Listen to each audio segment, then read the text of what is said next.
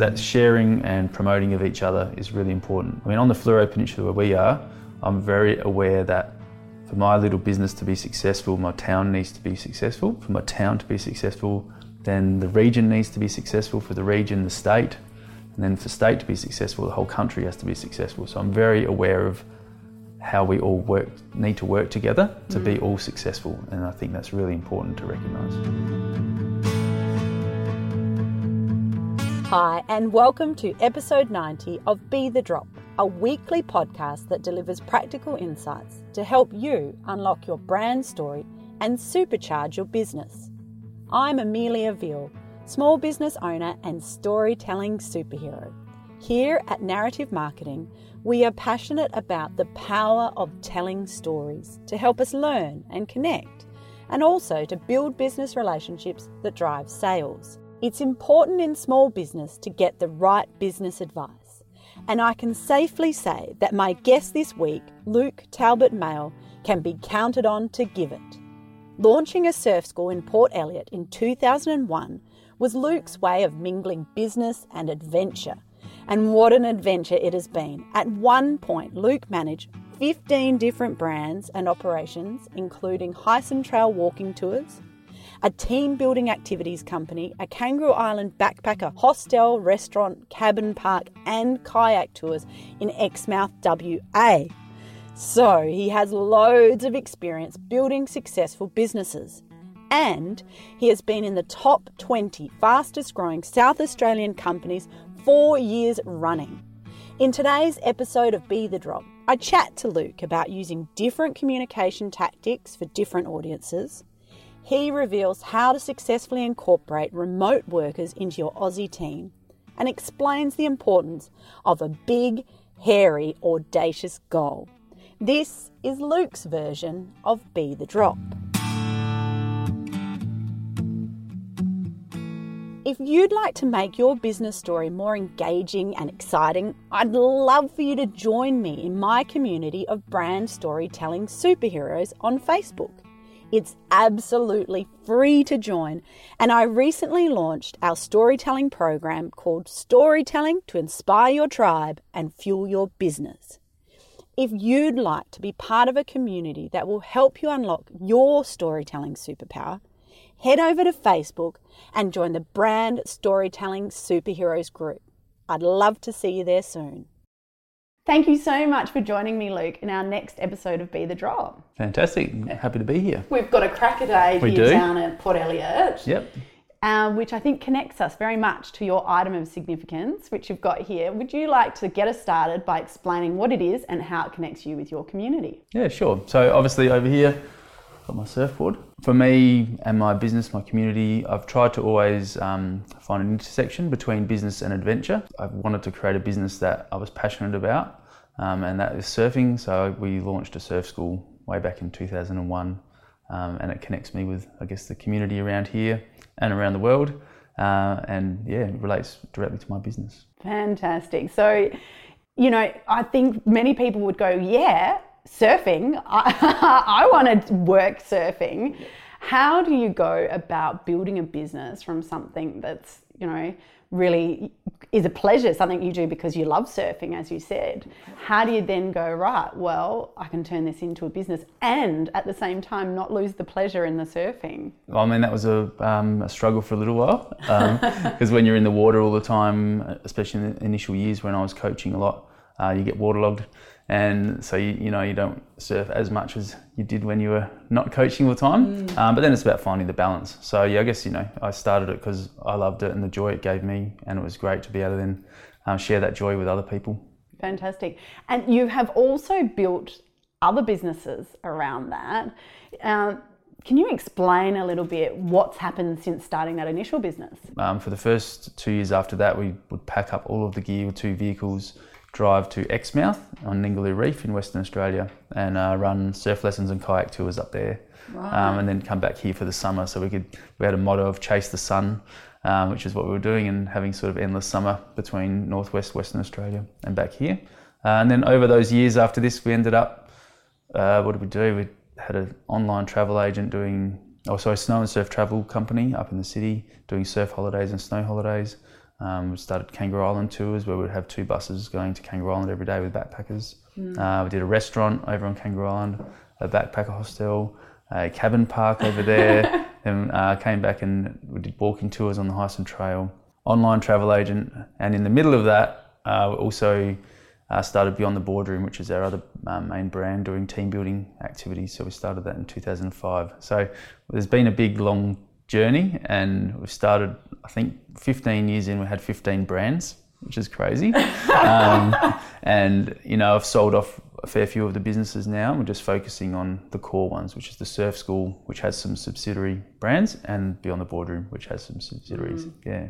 I'm slightly overwhelmed just listening. Like, I run one business and I think that's enough. Yeah. You were talking about 15 at one point.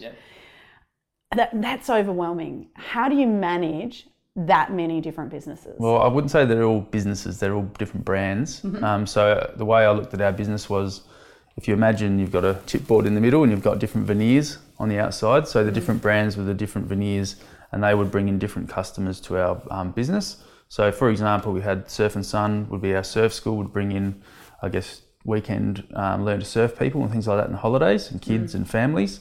And then we created Beyond the Classroom, which would bring in school groups. So Beyond the Classroom was specialising in the school market, and then Surf and Sun would specialise in the weekend and holiday market. So it's still the same product offering, but just different brands to appeal to the different markets. Great.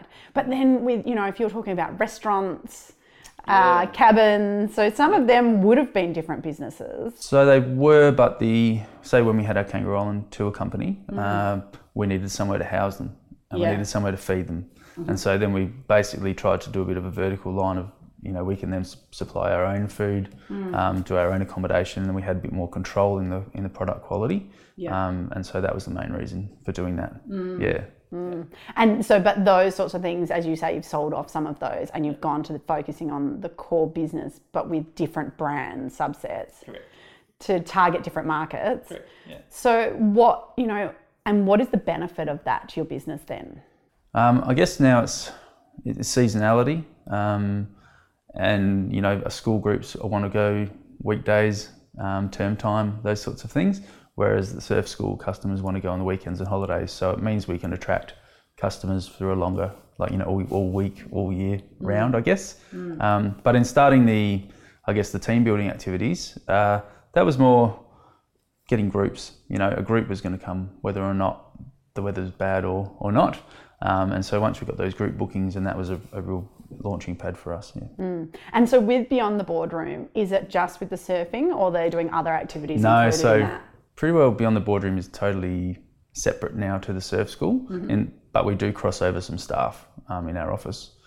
So that's more, I guess, team building activities all over Australia. So we run in every state of the country. We did our first job in New Zealand last October, and then we've got a job in 3 weeks in Tokyo as well. So we we've got a dream to go to 100 cities around the world.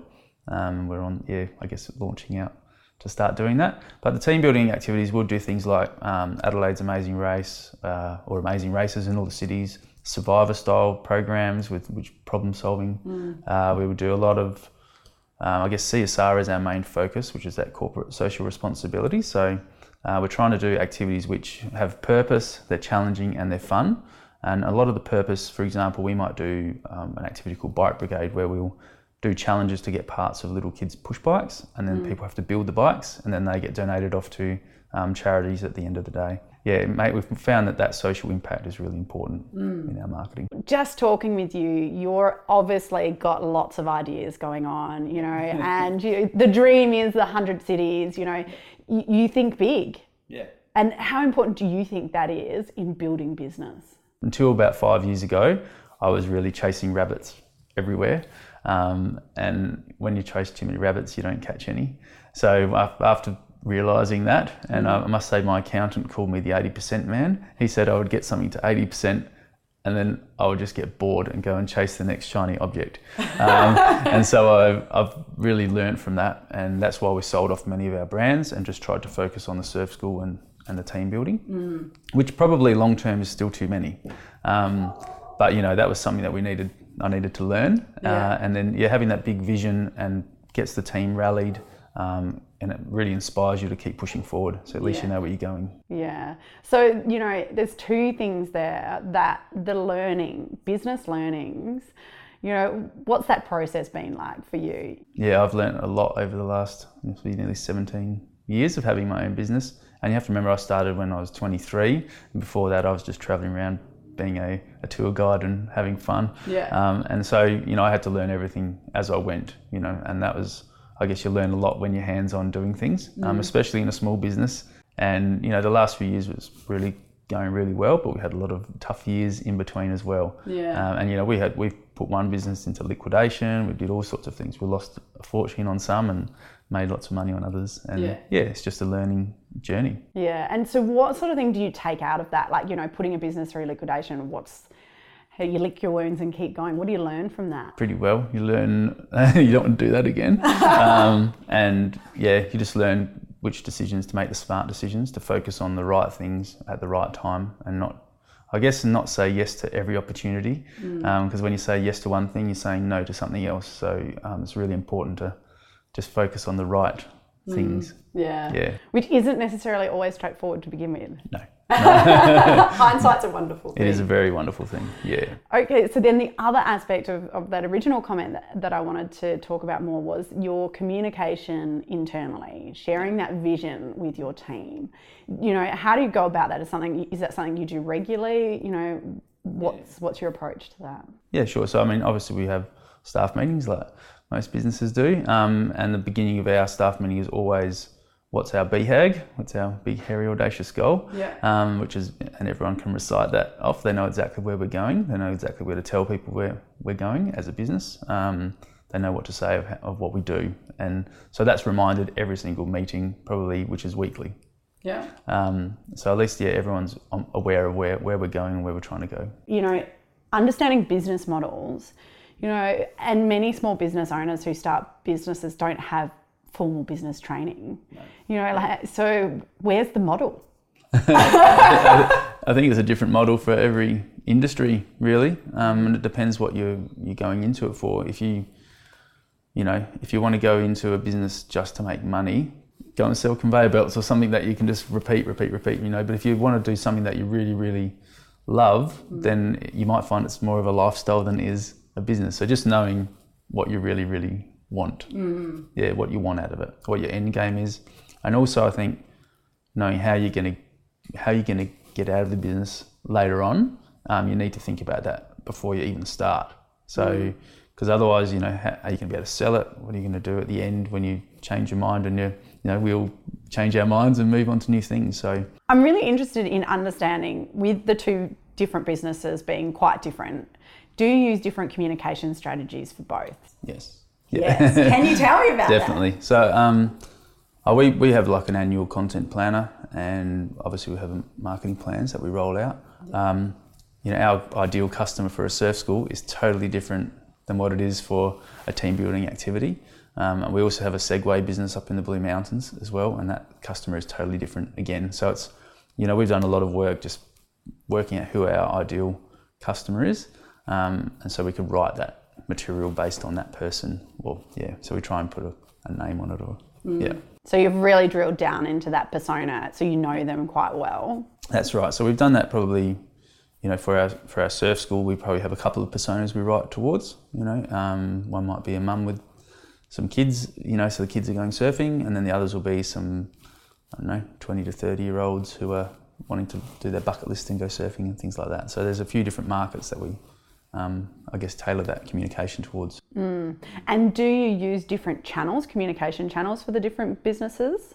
Yeah, so the surf school, I think, you know, between Instagram and Facebook are still good. We haven't explored much in Snapchat. I think that's a whole nother world to play with. But also YouTube's been good for our surf school as well. So we did a series of how-to videos and things like that, which create some great engagement. I guess being a visual, tourism-y, sporty surfing activity, it's very, you know, I guess that visual is really important. Whereas with the team building activities, you know, probably some LinkedIn posts, and we still use Facebook for that as well. And that's more of, not as much visual, more, I guess, information. Yeah. Mm, so it's a small corporate sort of tailoring. Much more corporate. Mm. And do you think, like, those personas, do you think it's really important to understand both who they are and then where they are? That's been really valuable for your business? Yeah, absolutely. I mean, for our surf school, we've been around a long time and we've drilled it down more than we have for our team building. But for the surf school, definitely, like, we know probably which suburbs they're living in, what sort of car they'll drive, what charity they would give to, what music they would probably listen to, all those sorts of things. Yeah. So you've really built up an intimate profile of them. Yeah. And what impact do you think that has when you're then communicating with them? Well, you know, that's probably the language that you want to use, and I guess, yeah, what might inspire them to do business with you and come and, you know, have fun, bring the kids surfing or whatever. Yeah. Mm. So you sort of can tailor that a bit better. Yeah. Yeah. Right. And are you sharing stories in amongst your content, you know, stories of people that have surfed or surfing stories? Is that something that you utilise a lot in your communication? Yeah, we have done a bit of that and we'll probably do more. We've got a plan coming up very shortly just to do interviews with all the surf coaches about who they are and why they love doing what they're doing and things like that. So yeah, we're trying to build that storytelling more into our marketing. Mm. Yes, but you know, it's a long process, and again, resources and being able to roll it out is the tricky part. Yeah. And you know, talking about that resources and, you know, the juggling and making decisions, you know, how do you go about evaluating that as a small business? How much money you've got, how much output you can get out of something, you know. So we've got a team of like 8 full-time in the Philippines now that are part of our business too. So they're doing a lot of search engine optimization over there. We've got a full-time marketing manager over there. And then we have assistants, so we've had to look for the dollar that we could spend here and output. We've had to look both ways of how can we get the most output, and the direct result has been, you know, we've been in the fastest growing South Australian companies for the last 4 years in a row, across all industries in the top 20. So they have enabled us to grow and employ more Aussies, which is really cool. And at what point did you make that decision to include that? Like, and how did you go through that process? Yeah, I had a few fails, and you know, we started using outsourcing websites, things like that, just for general little projects and things. So we tried that for a little while, but they were too ad hoc, and we really wanted people on our team every day that we could communicate with, and that's when we started going through recruitment people in the Philippines. So, and would you have any advice for businesses considering that? Yeah, just have a very clear job description and all the tasks that you want them to do, and make sure that's very, very clear, and processes for everything, making sure or even they can help you write them, but making sure you've got good processes, it's all very clear, and making sure you communicate with them like they're a member of your team, and everyday communication, I suppose, is important, just like you will with any other staff member, because they want to be part of the business. And with that sales process, you know, making sure you had those good sales people, you know, how did you do that, and what sort of training have you provided? How do you build up a really strong sales team? Sure. So we developed, I guess, a sales playbook. So we have probably about 40 or 50 pages talking about personality types, what language they like to use, if they're fast at making decisions, slow at making decisions, how you approach it. We've got a framework for phone calls of how to work through step by step the questions to ask, and then lots of product training. But yeah, we've got a great playbook that spells it all out step by step for the sales guys, because you know, unless they are going to follow the system, which is tried and tested, it's not going to work. So yeah, it's really important to have the systems really strong. And so that network that you've built and developed, you know, how important is that throughout your business journey? Yeah, I thought networks can send you referrals and business. I mean, I think we probably got introduced by someone who said, have you heard of Luke? You know, and that's just through the network of being in that industry for a long time. And it's really, really important, because that sharing and promoting of each other is really important. I mean, on the Fluoro Peninsula where we are, I'm very aware that for my little business to be successful, my town needs to be successful. For my town to be successful, then the region needs to be successful. For the region, the state, and then for state to be successful, the whole country has to be successful. So I'm very aware of how we all need to work together to be all successful. And I think that's really important to recognise. All right, well, thank you so much for sharing your tips and information with us today. In conclusion though, Luke, can you share with me your Be The Drop tip? And that's your top tip for communication that connects. Be authentic and be very clear and know the message that you want to deliver to the world. That's probably the most important. Good. And make sure your whole team knows it too. Of course. Of course. Yeah. Yeah, good. Yeah. Thank you so much. No worries. Thank you. Thanks for joining me for another episode of Be The Drop. Don't forget to subscribe in order to ensure you never miss one of our weekly episodes. Be The Drop is produced by Narrative Marketing, where we believe that stories connect individuals and that powerful storytelling can positively impact the world. It is our mission to help unlock the power of story through this podcast and the range of products and services that we offer. To unleash your storytelling superpower, visit narrativemarketing.com.au or check out our social links in the show notes. To get in touch with any specific comments, you can email me via amelia@narrativemarketing.com.au. And don't forget that whilst a task or challenge may seem overwhelming, a waterfall begins with one drop, and look what comes from that. Until next time.